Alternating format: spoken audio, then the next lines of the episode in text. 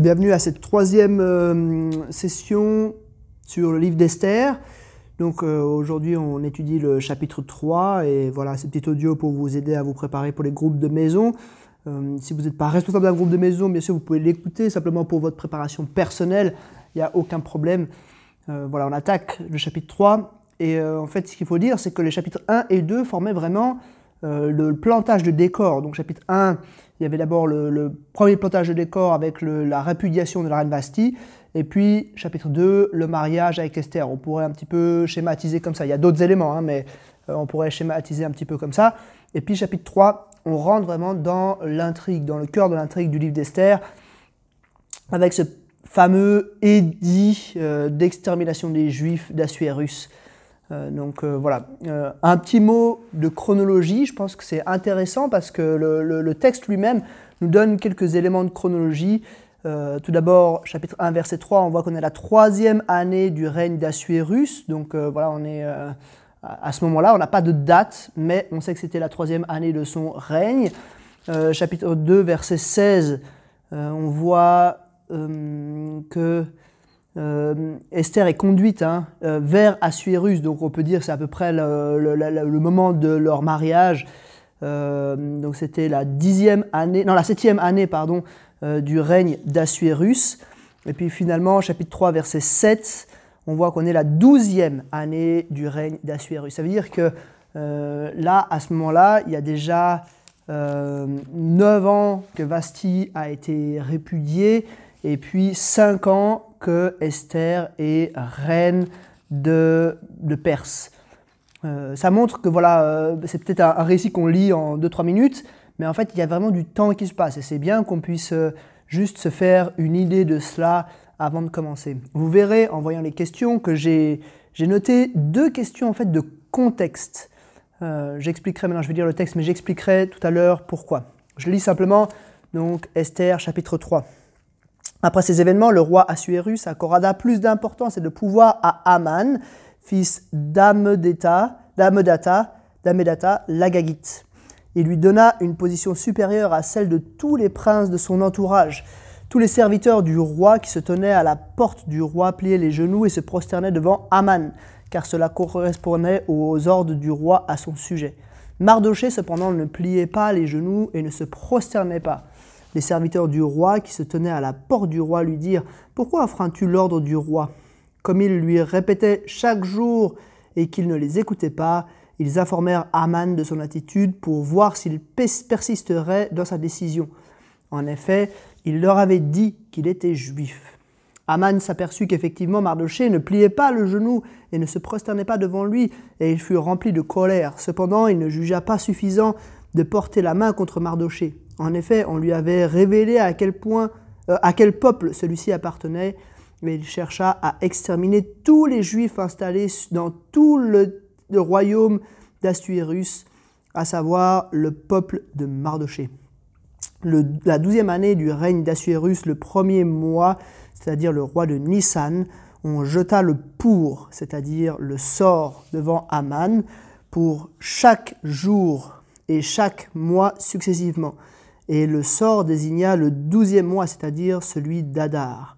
Aman dit alors au roi Assuérus, Il y a dans l'ensemble des provinces de ton royaume un peuple unique, bien que dispersé, qui reste bien à part parmi les peuples. Il a des lois différentes de celles de tous les autres peuples, mais n'applique pas celles du roi. Le roi n'a aucun intérêt à le laisser tranquille. Si donc tu le juges bon, qu'on donne par écrit l'ordre de les faire disparaître. Ce sont 300 tonnes d'argent que je remettrai aux fonctionnaires pour le trésor du roi. Le roi euh, retira l'anneau de sa main, le donna à Aman, fils d'Amedata, l'Agagite, qui était l'adversaire des Juifs, et lui dit L'argent de ce peuple, l'argent et ce peuple sont à ta disposition, faisant ce que tu voudras. On convoqua les secrétaires du roi le treizième jour du premier mois, et l'on écrivit un message en tout point conforme aux ordres d'Aman et adressé aux satrapes du roi, aux gouverneurs de chaque province et aux chefs de chaque peuple, à chaque province dans son écriture et à chaque peuple dans sa langue. Le message du roi, pardon, le message fut écrit au nom du roi Assuérus et Assuérus et on lui imposa l'empreinte du roi. Les lettres furent envoyées par l'intermédiaire de coursiers dans toutes les provinces du roi. Elle disait qu'il fallait en un seul jour, le 13e du mois, le 13e du 12e mois, c'est-à-dire le mois d'Adar, exterminer, massacrer et supprimer tous les juifs, jeunes et vieux, petits, petits enfants et femmes, et procéder au pillage de leurs biens.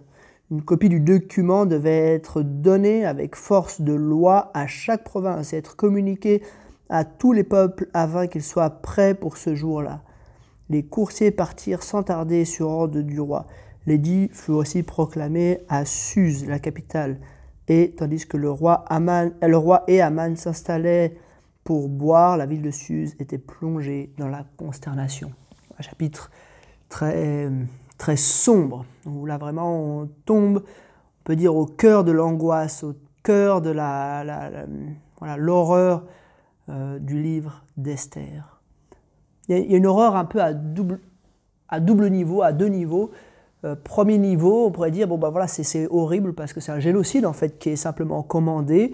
Euh, et c'est terrible de penser que voilà un roi, juste, enfin, juste parce que son premier ministre ou son, son, prince le plus important lui demande, euh, peut accepter tout d'un coup comme ça, juste parce que quelqu'un refuse de se prosterner devant lui, euh, peut accepter de, décimer un peuple entier. Donc il s'agissait bel et bien d'un peuple entier, parce que en gros tout le peuple, tout, Israël était, incorporé dans l'empire médo-perse à ce moment-là. Donc euh, il n'y avait, y avait personne qui devait en réchapper. Donc c'était vraiment quelque chose de terrible. Mais il y a un deuxième niveau, on va dire encore un peu plus, encore plus terrible, c'est qu'en fait Dieu avait fait des promesses. Il avait promis euh, à Abraham, il avait promis encore euh, à, David euh, que c'était par ce peuple, par cette lignée-là, qu'il allait faire venir son Messie. Et du coup, ce qui est terrible d'un point de vue du plan de Dieu, c'est que ce, cet édit, en fait, signe l'arrêt complet, l'arrêt voilà, la possibilité euh, que le plan de Dieu arrive à son terme. Donc voilà, c'est une nouvelle vraiment terrible. Alors comme j'ai dit, euh, j'ai posé deux questions de contexte avant d'entrer dans le texte lui-même, parce que c'est important euh, qu'on comprenne qui c'est, cet Aman. Tout d'un coup, chapitre 3, verset 1, on a Aman qui arrive sur le, devant de la scène et il nous est dit qu'il est un agagite. Et je pense que c'est important de comprendre qui sont les agagites parce que ça va éclairer vraiment tout le reste du récit. Il faut lire d'abord 1 euh, Samuel, euh, euh, ah mince, je me suis trompé, c'est 1 Samuel 15, les versets 1 à 9 et 31 à 33, où on voit la défaite de ce roi Agag. Probablement, les, les, rabbins juifs, même très anciens, identifient Agagite à ce roi Agag. donc c'était très probablement lui. Euh, c'était les membres de son peuple, de ce roi Agag de 1 Samuel 15, les versets 1 à 9 et 13 à, 31 euh, à 33 euh, dont il est question. Donc c'est un peuple qui avait été vaincu à l'époque de Saül. vous pouvez lire ce passage hein, dans les groupes. Mais voilà, c'était un peuple qui était en guerre contre Israël. Et puis en fait, ce peuple, il s'appelle pas les Agagites hein, à la base, ils les appellent là, euh, ils appellent là Aman l'Agagite, euh, parce que probablement il faisait partie de ce peuple, mais c'était sans doute euh, un peuple qui s'appelait les Amalécites, donc on le voit hein, dans 1 Samuel 15, que en fait, le roi s'appelait Agag, mais le peuple c'est le peuple des Amalécites, et du coup ça nous fait remonter plus haut, et là j'ai posé une deuxième question de contexte dans Exode 17, tout, très loin dans le passé, à l'époque où euh, Israël errait dans le désert, il y avait un peuple qui était venu euh, attaquer Israël alors qu'ils étaient en position de faiblesse. Euh, et puis Dieu avait fait une victoire, avait, donné la victoire. Hein. donc il y avait cet épisode où Moïse devait garder les, bras en l'air. et s'il les baissait, les Amalécites devenaient plus forts. mais voilà, c'était. Il y, a eu une promesse là dans, au verset 15, hein, par, verset 16, pardon, euh, parce que les Amalécites sont attaqués au trône de l'Éternel, il y aura guerre, il y aura guerre de l'Éternel contre eux de génération en génération. Donc voilà, des, peuples vraiment profondément ennemis euh, apparemment. Et je pense que ça, jette une certaine lumière pour euh, bien comprendre le texte de Esther chapitre 3. Sans ça, on ne comprend pas toujours très bien pourquoi les personnages agissent de telle et de telle manière. Donc, question d'observation maintenant. Pour bien décrire le texte, je pense qu'une une question qui est utile, c'est de dire, voilà, Assuérus, il va organiser, il va ordonner un génocide sur tout son territoire. C'est vraiment un génocide. On va supprimer totalement les Juifs. Euh, quelle est la chaîne d'événements qui engendre cette situation? Et là, prenez le temps dans les groupes de, bien analyser ce qui se passe. Euh, et je pense qu'il y a quelques petits éléments. Donc il y a Aman, l'Agagite, on a présenté un petit peu qui c'était, cet ennemi des Juifs, et d'ailleurs il est même appelé à certains, à certains passages, à certains endroits dans le livre d'Esther, il est appelé l'ennemi des Juifs. Euh, il, va devenir le numéro 2 du royaume et euh, les gens doivent se prosterner devant lui. Seulement, il y a Mardoché qui refuse. Et on verra peu plus tard pourquoi Mardoché refuse. Mais en tout cas, euh, il y a une petite phrase au verset 4 qu'il faut relever, c'est en effet, il, donc Mardoché, leur, donc aux responsables, hein, il leur avait dit qu'il était juif.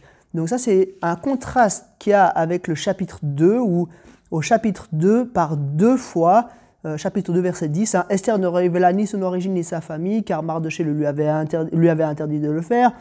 Et puis un petit peu plus loin, au verset 20, Esther n'avait toujours pas révélé ni sa famille ni son origine car Mardoché le lui avait interdit et elle respectait ses ordres comme lorsqu'elle était sous sa tutelle. Donc là, il y a un changement. Maintenant, en tout cas, Mardoché a révélé son origine. Et on voit que c'est vraiment là qui a problème. Euh, donc verset 4, hein, euh, en effet, il leur avait dit qu'il était juif. Euh, Aman, verset 5, Aman s'aperçut qu'effectivement Mardoché ne pliait pas le genou et ne se prosternait pas devant lui, et il fut rempli de colère. Et là, on comprend bien au verset 6 le problème. Hein. Cependant, il ne jugea pas suffisant de porter la main contre Mardoché, en effet, on lui avait révélé à quel peuple celui-ci appartenait. Il cherchait et il chercha à exterminer tous les juifs installés dans tout le royaume d'Assuérus, à savoir le peuple de Mardoché. Donc euh, tout le peuple va être décimé pour cette bête chose. Donc on voit que euh, Mardoché, il n'est pas simplement énervé, euh, pardon, Aman n'est pas simplement énervé contre Mardoché, mais il est vraiment, il a une dent contre les Juifs. Et ça, ça va bien en corrélation avec cette histoire des Amalécites, etc. Donc, euh, qu'est-ce qu'il va faire? Et là, euh, il, va voir donc le roi Assuérus. Euh, et là, ça, vaut la peine de revenir un petit peu sur le, sur le, discours, versets 8 et 9, sur le discours d'Aman auprès du roi. c'est un peu flatteur, il commence par des vérités. Hein. Il y a dans l'ensemble des provinces de ton royaume un peuple unique, bien dispersé, qui reste bien à part parmi les peuples. Euh, donc c'est vrai, voilà, c'est un peuple qui est un petit peu spécial. Il a des lois différentes de celles de tous les autres peuples et n'applique pas celles du roi. C'est vrai qu'il a des rois différents, mais dire qu'il n'applique pas celles du roi, c'est quand même, euh, on va dire, ça, commence un petit peu à dévier de la vérité parce que euh, on voit dans, dans plusieurs passages, hein, dans Esdras, Némi, qu'ils étaient quand même assez soumis euh, aux ordres des, rois de, des rois Mèdes, des rois de Médo-Perse. Donc c'est exagéré. Et on voit même, bah d'ailleurs on l'a vu juste précédemment, hein, Mardoché qui avait déjoué le complot contre Assuérus. Donc on voit que c'est, voilà, Aman, il commence par la vérité, mais petit à petit il tord la vérité auprès du roi pour voilà, un peu, un peu exciter la haine du roi d'Assuérus contre les Juifs. Euh, et puis ensuite il continue, hein, le roi n'a aucun, intérêt à le laisser tranquille. Euh, et puis il va un petit peu aller plus loin, si tu le juges bon, qu'on donne par écrit lors de les faire disparaître. Euh, et puis il finit par un argument financier, hein, ce sont 300 tonnes d'argent que je remettrai aux fonctionnaires pour le trésor du roi. Donc tout, l'argent qu'on pourrait récupérer sur, euh, après avoir exécuté ces gens, enfin sur eux, tout l'argent de leur commerce et tout ça, ça représente un montant non négligeable, 300 tonnes d'argent, je ne sais pas combien ça pouvait faire, mais euh, manifestement c'était un argument supplémentaire. Et le roi se laisse euh, séduire, il prend son anneau, il le met à la main d'Aman. Ça nous rappelle un petit peu l'épisode de Joseph hein, dans, dans, le livre de la Genèse, le Genèse 41 je pense, où Joseph euh, le, pharaon lui met l'anneau pour dire que voilà, il, est revêtu de son autorité. Là, de la même façon, mais d'une manière négative, hein, le roi Assuérus donne l'anneau à Aman pour qu'il mette en place cela. Et puis on voit, c'est un peu similaire euh, déjà au chapitre 2, il y avait un ordre qui avait été donné dans tout l'Empire, dans toutes les langues, à, les, à tous les peuples et tout ça. Là, il y a un, nouvel ordre d'exécution qui est donné, qui est envoyé par tout le, par tout le, toute la, tout le territoire. Euh, et puis il y a un jour, hein, le 13e jour du 12e mois, c'est-à-dire le mois d'Adar, on va exterminer, massacrer et supprimer tous les juifs. Donc c'est vraiment un génocide, parce que c'est pas juste tous les hommes comme ça, mais c'est jeunes et vieux, petits enfants et femmes. Euh, et on va aussi piller tous leurs biens. Euh, donc voilà, euh, ça a créé la consternation à Suse et c'est vraiment quelque chose de terrible. Donc d'un fait anodin, un homme qui juste refuse de se prosterner, euh, c'est vraiment une montée en puissance qui va venir jusqu'à un ordre de génocide. Maintenant, il faut aller un tout petit peu plus loin euh, dans la compréhension. Pourquoi Mardoché a-t-il refusé de se, euh, prosterner devant Aman Il y a pas mal de passages, en fait il y a plusieurs passages où on voit des juifs se prosterner devant des rois, y compris devant des rois étrangers dans la Bible. D'ailleurs, j'ai noté hein, dans les questions, vous pouvez regarder 8, euh, Esther 8, verset 3. Hein. Puis Esther poursuivit son plaidoyer devant le roi. Elle se jeta à ses pieds et pleura en le suppliant de faire échec à la méchanceté d'Aman l'Agagite et à ses projets contre les Juifs. Le roi lui tendit le sceptre d'or. Elle se releva alors et c'est debout devant lui qu'elle lui dit, etc. Donc euh, là, vraiment, Esther se prosterne devant lui. Un tout petit peu plus haut, euh, si on lit le début du, chapitre 8, hein, le, même jour, le roi Assuérus donna la propriété d'Aman, l'adversaire des Juifs, à la reine Esther et à Mardoché, euh, pardon, à la reine Esther, et Mardoché eut à se présenter devant lui, car elle avait révélé ce qu'il était pour elle. Donc Mardoché s'est présenté devant le roi. Euh, le texte le dit pas, mais euh, tout porte à croire que Mardoché euh, s'est prosterné devant le roi à ce moment-là. On devait se prosterner devant le roi.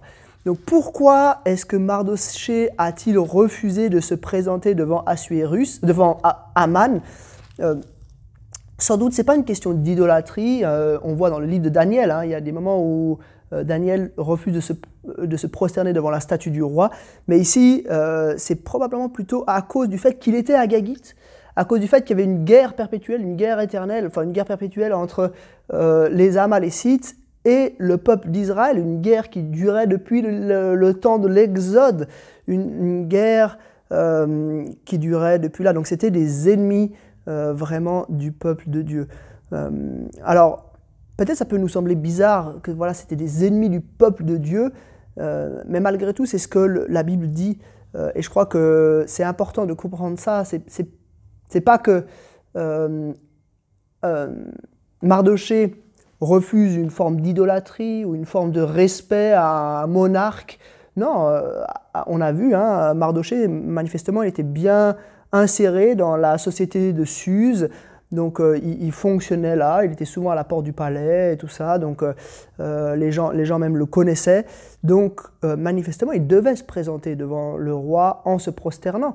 Mais devant Aman, il refuse parce que c'était apparemment un ennemi, un peu un ennemi juré du peuple de Dieu. Maintenant, il y a un élément troublant dans ce chapitre très sombre. C'est que, euh, vous avez vu, euh, c'est au, verset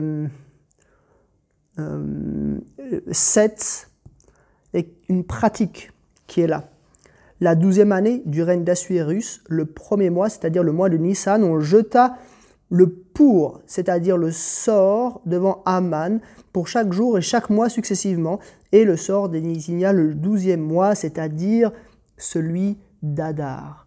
Donc on est, euh, alors on est un peu perdu, hein, mais j'ai mis cette question. Hein. Le sort décide de la date d'exécution du projet d'Aman. Quel est le délai? Comment peut-on y voir la main de Dieu? Donc effectivement, euh, on peut être un peu perdu avec les noms des mois, hein, Nissan et Hadar, mais le texte est quand même très clair parce qu'on voit que c'est le premier mois et le douzième mois. Donc qu'est-ce que ça signifie en fait? Euh, le, sort, désigne une date très éloignée. En fait, la plus éloignée possible. C'est donc dans un an, enfin dans 11 mois, que la sentence va être euh, exécutée. Euh, et on verra par la suite que c'est important. C'est important qu'il y ait ce délai, parce que c'est grâce à ce délai que euh, la situation va pouvoir être renversée et que les choses vont pouvoir rentrer dans l'ordre. Si ça avait été, enfin, si le sort était tombé sur le mois, le deuxième mois, probablement qu'il n'y aurait pas, enfin, ça, ça aurait, bon, Dieu aurait bien sûr pu utiliser un autre moyen, mais on voit que euh, à travers le sort, ici c'est comme si Dieu se révèle, Dieu euh, est, actif ici à travers le sort. Et puis on le revoit hein, un peu plus loin euh, dans les lettres qui sont envoyées, c'est au milieu du verset 13, hein. elle disait qu'il fallait en un seul jour, le 13e du douzième mois, c'est-à-dire le mois d'Adar, exterminer, massacrer et supprimer tous les juifs, etc. etc. Donc euh, il y a vraiment un délai qui est donné. Et là, au milieu de ce chapitre tellement sombre, il y a comme une petite lueur d'espoir. On se dit, mais euh, il y a encore 11 mois, Dieu va peut-être pouvoir intervenir. Et en fait, euh, à travers ce sort, en fait, les, les, les, Perses, hein, manifestement, ils étaient très superstitieux, ou en tout cas très idolâtres. Ils croyaient que les dieux se révélaient. et puis, ils, attendaient, en fait, en tirant au sort, euh, pour, pour l'exécution de son projet malveillant. Ils attendaient que ce soit les dieux qui décident par tirage au sort. On ne sait pas très bien comment ça fonctionnait, mais quoi qu'il en soit, c'est vraiment pas les dieux des Perses, mais c'est l'Éternel euh, qui s'est manifesté au travers de ce tirage au sort. Euh, ça ne pouvait pas être plus loin et ça ne peut pas être une coïncidence. Voilà, avec ça, on a fait un petit peu le tour de ce texte. c'est le moment d'arriver aux applications. Euh, tout d'abord, pendant les applications, vous pouvez revenir sur les versets 8 et 9 et revenir sur la stratégie qu'Aman utilise pour mener son plan à exécution. Et je pense qu'il y, a un peu un parallèle qu'on peut faire entre le discours du serpent en Genèse 3 et le discours d'Aman ici. Euh, là, Aman, il commence, enfin, le serpent, il commence par dire des vérités, puis il dit des demi-vérités, puis il dit carrément du mensonge. Il n'arrive pas tout de suite avec un mensonge auprès d'Adam et Ève, euh, mais il va, euh, il va commencer par euh, dire des, vérités légèrement tronquées, et puis il va aller, Dieu a-t-il réellement dit que vous devez manger aucun des arbres du jardin? Effectivement, Dieu avait dit, mais il n'avait pas tout à fait dit ça. Il avait dit qu'il y avait un arbre dont il ne devait pas manger, enfin, etc. Et puis, et puis petit à petit, on glisse vers un mensonge de plus en plus terrible. là, il y a un espèce de schéma similaire où il commence par des vérités. Hein. C'est un peu plus unique, bien dispersé, qui restent à part parmi les peuples. Pourtant, ils étaient quand même assez bien euh, intégrés, donc je pense bien qu'ils étaient à part, mais quand même, euh, ils s'intégraient.